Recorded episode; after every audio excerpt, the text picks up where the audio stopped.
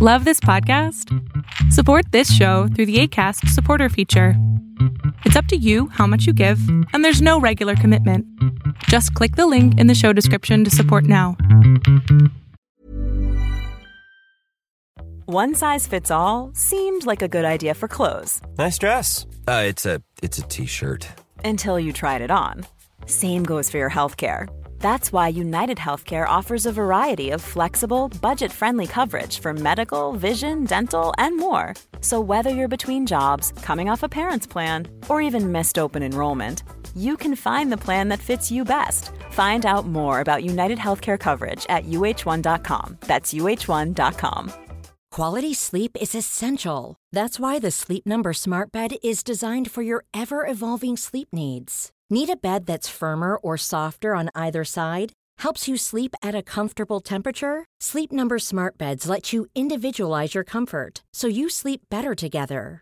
JD Power ranks Sleep Number number 1 in customer satisfaction with mattresses purchased in-store. And now, save 50% on the Sleep Number limited edition Smart Bed for a limited time. For JD Power 2023 award information, visit jdpower.com/awards. Only at a Sleep Number store or sleepnumber.com.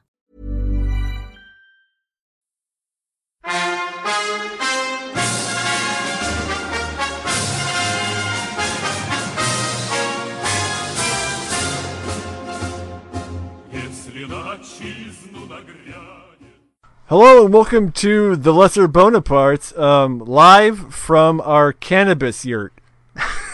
That's right. You see, we here at the uh, well, I guess we're we're doing an Eastern Border ish, so I guess we're still the lesser Bonapartes, but we'll call this show the even more Eastern Border because uh, Ah, yes. Kristaps and Alice have condemned us to a work camp in Siberia. But you know what? The joke's on them because guess what, assholes? We're in our element. We're among the steppe nomads now. Oh yeah, that's it. What? We uh, we what yeah, now? Oh man, we're just we're sipping on a, a on a skin of uh, fermented mare's milk, and um, Mm-hmm. Just we're gonna a- we're gonna just taking a giant rip in the cannabis yurt. Oh, yep. love it. Oh man, gonna be up bright and early tomorrow for uh, horseback target practice, and uh, maybe uh, after a couple weeks of that, we'll go ahead and invade over those Caucasus Mountains like we've always been wanting to. Exactly. I mean, it's really it's the thing to do. But uh, Uh, yeah, yeah. in the in the meantime, in the meantime, we do have to pass the time some uh, some way. I mean, there is there is kind of a mean looking commissar uh, who keeps ordering us to go mine something called asbestos, uh, which doesn't sound too bad. It has the word best in it, so that's pretty good. Uh, be- best Um, is right there. His best is right in the word. But I think, you know, honestly, we're going to have to get ourselves out of this whole, like, uh, work camp situation. And I was thinking, like, what's the best way to do that? And you know what, Glen? We got to free our asses, and our minds will follow. Let's just, just talk about music. Music in the Soviet Union, you know? Oh yeah, man, we're nothing if not a bunch of record store dorks, as uh, as as you all know if you listen to us. So we're gonna pass the time by talking about Soviet pop music and um, some of our favorite examples and, and what Soviet pop music was, uh, if you'll permit me, Daniel. Yeah, sure. Please.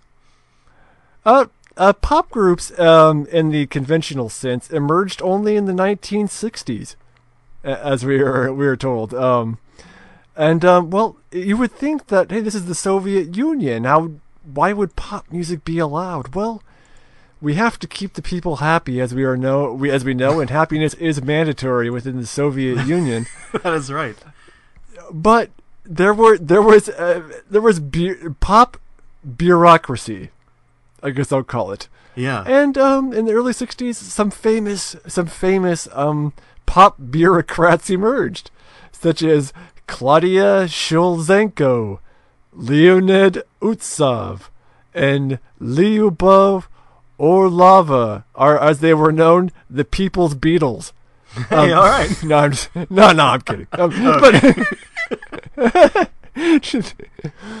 but um, the every pop song written and performed had to first run through the um the rigorous censorship, as we are told, of Yeah. the uh, uh probably not um probably w- was more like a DMV, but for some reason seems so ominous to me when I hear it. The Arts Council Oh yes, Um, I've actually I've I've uh, I've read a little bit about the Arts Council before, and this is kind of roundabout, but I, I swear it's it's kind of related. But there is a there's a really cool uh, Russian science fiction author team, two brothers, the Strugatsky brothers, and uh, they wrote um, a a particular novel that I really enjoy called Roadside Picnic, which was later adapted into the Tarkovsky film Stalker, if you know that one. Oh, oh yeah, Um, yeah, yeah. Yeah, yeah. Uh, but in the there's a, a new edition of Roadside Picnic came out, and uh, of course I snapped it up because uh, you know uh, I think they're fascinating writers, and it had a long introduction about the struggle to get the damn thing published because you had to keep running it by the Arts Council, like your local art bureaucrat, and it's for a couple of uh, you know swinging Americans like ourselves who are used to you know doing whatever we want and you know maybe someone will catch up with us. Th- this idea of like running everything by you know yeah running everything by city hall basically before you could do anything with it is very it's it's interesting to think about Eh, but in this at the same time it doesn't necessarily mean that you wouldn't be able to create cool and interesting art like these Strugatsky brothers did. It may not have been what they initially set out to do but even the final product that passes the art council has been some fascinating work. And and I imagine a lot of these Soviet pop stars were kind of the same way. in a way because um you had to um you had to work within these these narrow confines officially officially um the only two types of songs allowed were either patriotic or lyrical songs lyrical meaning you know fanciful you know i want to hold your hand type songs maybe um, right, right. not Uh, emotions of that course, are approved yeah. of. Uh, yes, happiness, emotions, you know, such as you know, uh, you know, everything's. You you could sing a patriotic song about how great the state was, or you could write, you know, a kind of a, oh what a beautiful sunset type songs. But Right. of course, there was nothing provocatory could be written at all. Um, which which um there was a very tightly knit composers union. There were um lyrics could only be written by what um poets um we have some names here. Dobra, uh, Dobronravov, um, Pose Desvinsky, uh, Tanich, Etten, uh, Derbenev. These are poets that the state um, considered "quote unquote" trustworthy. Um, right. But you you could you could sneak a little bit in there. You could work. I mean, they weren't necessarily reviewing the musical content. Really, what they were concerned about was the um, was uh, the the um, the lyrical content. Really, um, yeah, yeah. So you could write a song that was kind of groovy if you wanted to. Um, at Well, the time, that was that was something that was kind of cool. Like the because I read a little bit about, especially in the '60s, these were like these groups that came out were called what was like vocal and instrumental ensembles. Like was the Yes. it wasn't even Yes. bands. They had like a they have an acronym VIA for these things. And I and I, I took a I took a couple for a spin. I went on YouTube, uh, you know, looking for a few of these uh, you know bands names that came up.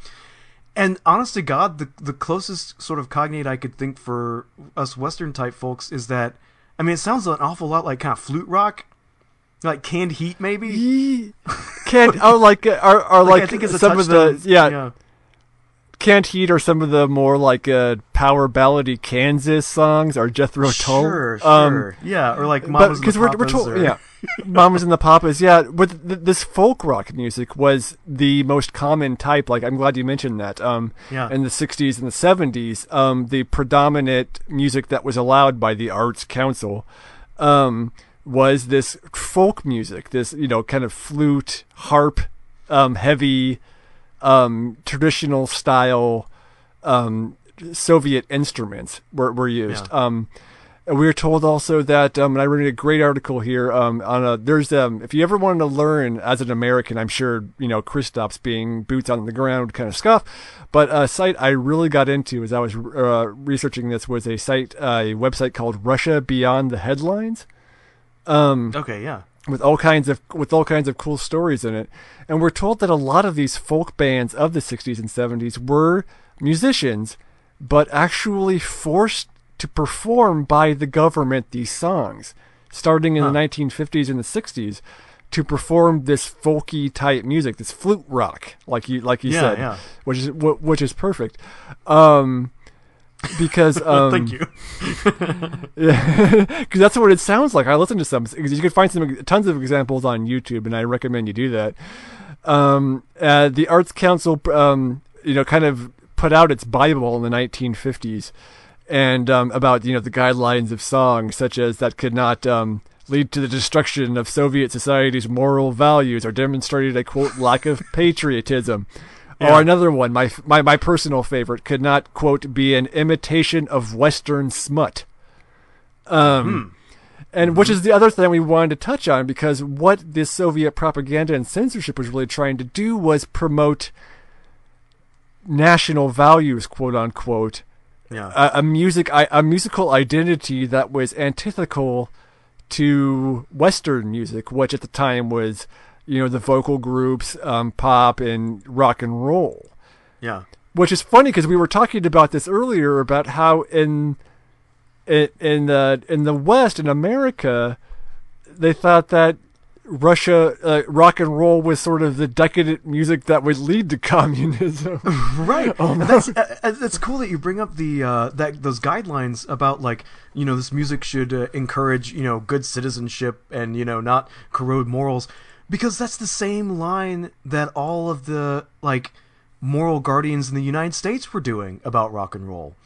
Like both of these and I thought that was really interesting to think about for like what are supposedly diametrically opposed regimes like the hyper-capitalist United States of the post-war era and the you know the socialist Soviet Union were still both really concerned with making sure that like kids didn't shake their groove things too much.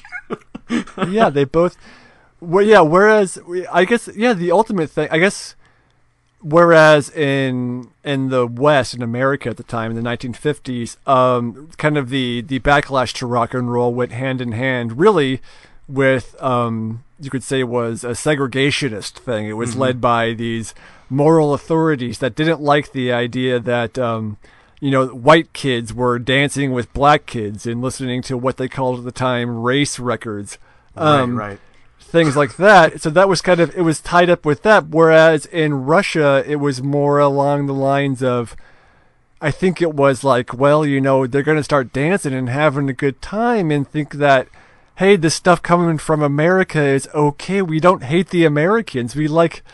We, this little Yeah, yeah. little Richard guy sounds all right. I mean, if they're having this much fun in America, why should we hate their way of life? Right, it kind of undermines the the concerted propaganda effort that the Soviet state had, and really all the Eastern Bloc regimes had to try to depict the West as this unending grind of misery. And, and honestly, like that's you know th- that's the same picture that you and I grew up with of the Eastern Bloc here in the states it, which you know it may have been a little closer to the reality but at the same time one of the and i will say one of the cool things about uh Kristaps' project with eastern border d- despite the fact that he uh overthrew us and sent us to this siberian work camp but one of the cool things about it is that like by getting this kind of perspective about how people actually lived their lives you know it wasn't just everyone going around with slumped shoulders humming Volga boat song all day long. like people people were living their lives. And one of the cool things that I looked into uh, when we were talking about like what we want to talk about in pop music in the Soviet Union is the various ways that uh, people actually subverted these attempts at state control. Um, and probably the absolute best one that I discovered. And I honestly, I had no idea this was a thing, and it has become my new favorite thing in the world, Glen. One size fits all seemed like a good idea for clothes Nice dress. Uh, it's a it's a t-shirt. Until you tried it on.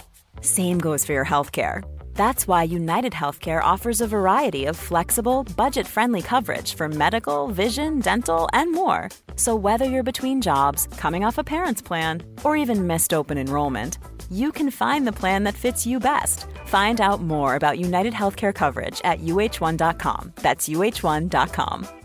Quality sleep is essential. That's why the Sleep Number Smart Bed is designed for your ever evolving sleep needs. Need a bed that's firmer or softer on either side? helps you sleep at a comfortable temperature? Sleep Number Smart Beds let you individualize your comfort so you sleep better together. JD Power ranks Sleep Number number 1 in customer satisfaction with mattresses purchased in-store. And now, save 50% on the Sleep Number limited edition Smart Bed for a limited time. For JD Power 2023 award information, visit jdpower.com/awards. Only at a Sleep Number store or sleepnumber.com. and this is a kind of uh, so so your listeners are probably familiar with the term samizdat and this was a term for like the underground publishing industry at the time it was basically like you would have uh, publications or pamphlets that were not state approved but a, a dude had a mimeograph machine that he stole from you know people's office block 1a and took into his basement and you're running off you know uh, these unapproved pamphlets and so there was a movement called Magnetizdat, which was the creation distribution of censored music via dubbed magnetic tape. But even better than that was a phenomenon called Röntgenizdat. So what does that mean? Well, remember, a fellow named Röntgen is the guy who discovered X-rays.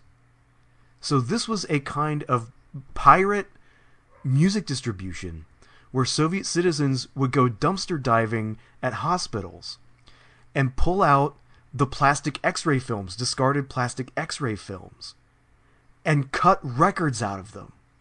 They would use this plastic and mold the copied groove of like someone got a hold of say it was usually jazz. It was usually basically it was what the Amer- american toffee noses were calling race music in the 50s it was these jazz records these rock records they would get a hold of them uh, and would cut out you know like a like a you know a record uh, out of these plastic X-ray films and then press the the record groove into them and make a flexi. I, I don't know you know if uh, everybody out there knows like a flexi used to be this kind of uh, sort of disposable single that could be inserted into a magazine. You know this kind of thin plastic thing. And what's awesome about these is that like so many of these would still have images of bones on them. And Oh, I, that's awesome. I can't I want to do that now. I want to do it so bad. I want to like how fucking DIY to take fucking images of like rib, and they were they were referred to as in slang as bones or ribs. You would like go looking for ribs, and it would be like these images of a rib cage or a skull with fucking St. Louis blues pressed into it that you put on your record player, and that is just like the beautiful metaphorical levels to like unfurl in that are just awesome. And it really like the spirit of the you know the, the the Soviet people these Soviet citizens is really incredible. Uh one thing that was kind of interesting to learn is that the the kind of we, tend to think of the USSR as this one unit but there was a lot of variation in the various constituent republics. So in the in the proper Russian Federation the state control over music was a lot it was a lot more effective.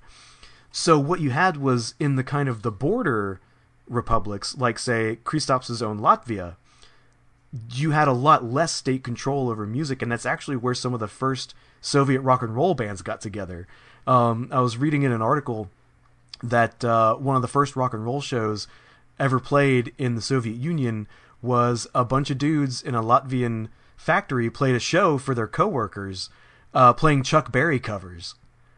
Uh, just like just a fucking pop up show, and I mean that's fucking rock and roll as hell. I mean it's Yeah. it's really pretty amazing, and uh, and, and there were you know and to even to even get to the point where you could because you think about like the, the the state control over everything or attempted state control over everything also meant that it was really hard to get a hold of an electric guitar. Like that was like Yep. unless you were part of one of these state approved you know vocal groups these these flute rock vocal groups that Glen was talking about it was really difficult to get a hold of any instruments. So you know what these guys did? They fucking built their own. They would cut guitar bodies out of like tables, like solid wood like tabletops, and they would use wire, like sort of like uh like you know copper wire or whatever wire they could get their hold of for the strings, and use telephone receivers as the pickups on these, and that's DIY motherfuckers. Like that's Oh wow, yeah, that really is. that's not even that's not even like it's one thing to go out there and like rent a Telecaster and bang out some tunes with your with your pals in the garage. Like that's pretty damn DIY. When you have to go out there and build your own guitar to do that, my hat is off to you. That is some serious rock and roll spirit.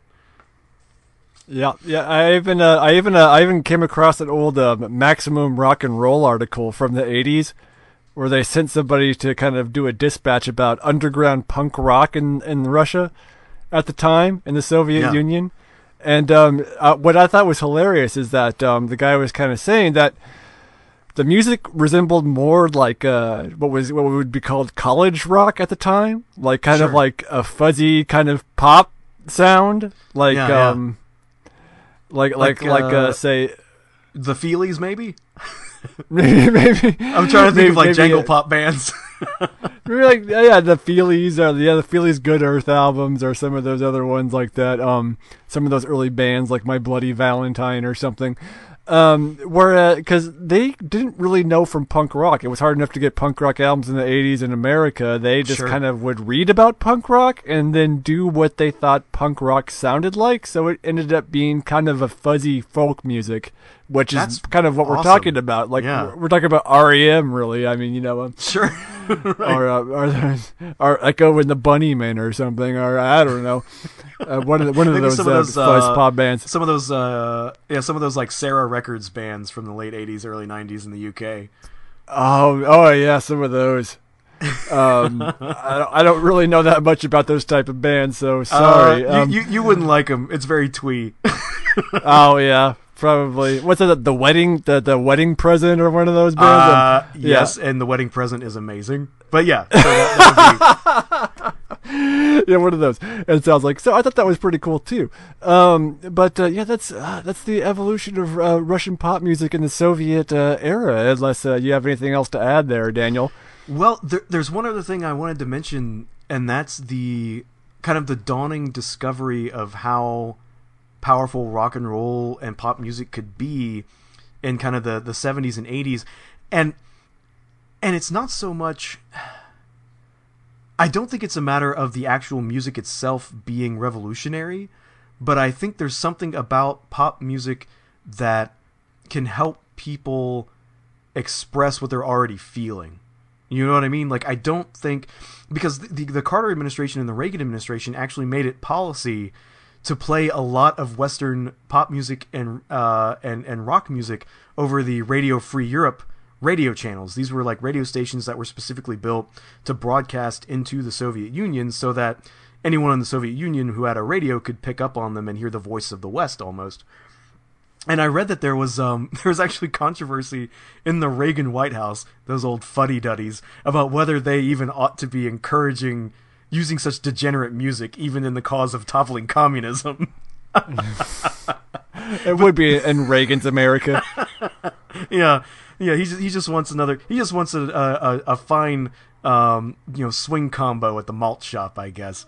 But Right. uh, but there was still you know even the Soviet regime like uh I think like they they started recognizing that people enjoyed it and you could let these things in. Like Elton John was one of the first Western pop performers to perform in the Soviet Union, and I think it was 1979, something like that.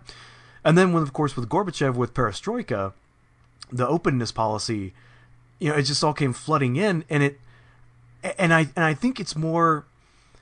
There, there are some people talking about the role that rock and roll played in the collapse of the communist regime, and I don't think it was a causation thing, but I think it was very much a matter of here was a new avenue of expression, a new way to. I, I, one of my favorite things that, just as an aside, that I learned about was like in the '80s, uh, especially. There was a particular genre. I forget what it was called. I, I should have taken a note. But there was a particular like type of writing you would do in music, where you would be writing lyrics that were on the face of them uh, critical of the United States and the Western regimes and like Ronald Reagan and Margaret Thatcher, but really they were clearly about Gorbachev and the Soviet regime, Right. which is just again Nice. that awesome DIY spirit in uh, in the in the hearts and minds of the people who lived under these regimes, and I, and I really think like it would be it would be too much to credit rock and roll with toppling communism, but I think it made it rock and roll and pop music helped make the times that much more exciting for everybody when it when it was when they could see that it was all coming crashing down. It was a way for them to engage with those feelings, and uh, and you know I, I, I think I, I can speak for both of us, Glen, when we say that pop music and, and rock music and its in its infinite variety, especially, are are things that are very important in our lives. That's something that we have both. Uh, it's something that just taps into our soul in a very real way, and to think about the way that it is, that it helped. To think about the way that it affected these people, you know, living under the Soviet regime in a, in a similar way and touched their hearts in these kinds of ways it's very interesting and uh, to think about and I I like to think I like to think that you and I would have put together one of those like banging together on homemade guitars kind of bands man oh yeah I, th- I think that I don't you I don't yeah when Okay. you go into the history of music when you go into the human you know relationship with music ever since the first guy you know you know hit a rock twice with a stick i mean there's just something that's there. I mean I, I really don't Yeah. i don't really think that music is a luxury. I think it's a necessity uh, to the human condition. Um, and i think that it's a universal language. Um, so i think that uh, definitely you could say that it was part of the exciting times and a way of saying like hey uh, can can the uh, united states be so bad? You listen to this chuck berry song. They're having a great time over there. Um, you know so it, could, it brought us together. I mean so Yeah, exactly. It's it's uh it has a very you know a kind of universalizing effect. But yeah, so I think uh all right, it looks like uh actually I can I can see it now. Uh yeah, it looks like some steppe nomads have rolled up. They've been jamming down on some of their steppe string instruments. That commissar is boogieing. I can see it. Oh, man. Oh, yeah. So here's what we do. We blackmail them. I'll go over there and, and we'll say we saw you. We're gonna report you to the commandant unless you let us go, and we'll be out of here in no time, and we'll wrest our show back from Kristaps and Alice. Although a fine job they did in hosting, but I mean, come on, we need to be back on top. Oh yeah, yeah, we'll do that. But first, let's let's fashion some crude instruments out of wood and telephones, and then like just jam out on like Hawkwind's Space Ritual album for a while with these guys. Hell yes, I'm into it. All right, and we'll be back, and we'll take our show back, and you- we'll show you Kristaps with the power of rock and roll. This podcast is part of the Dark Myths Collective. Visit darkmyths.org for more shows like this one. The darkness awaits. Thank you for listening to The Eastern Border. If you have any comments or specific details you'd like to know, you're welcome to leave it in the comment section on our site, theeasternborder.lv, and we'll rummage even to the western border to find you an answer. Like this podcast, subscribe to us on iTunes, Stitcher, or on our RSS feed. Happiness is mandatory. Good reviews and donations feed the farmers of our kolkhoz in the great motherland. The Eastern Border salutes you.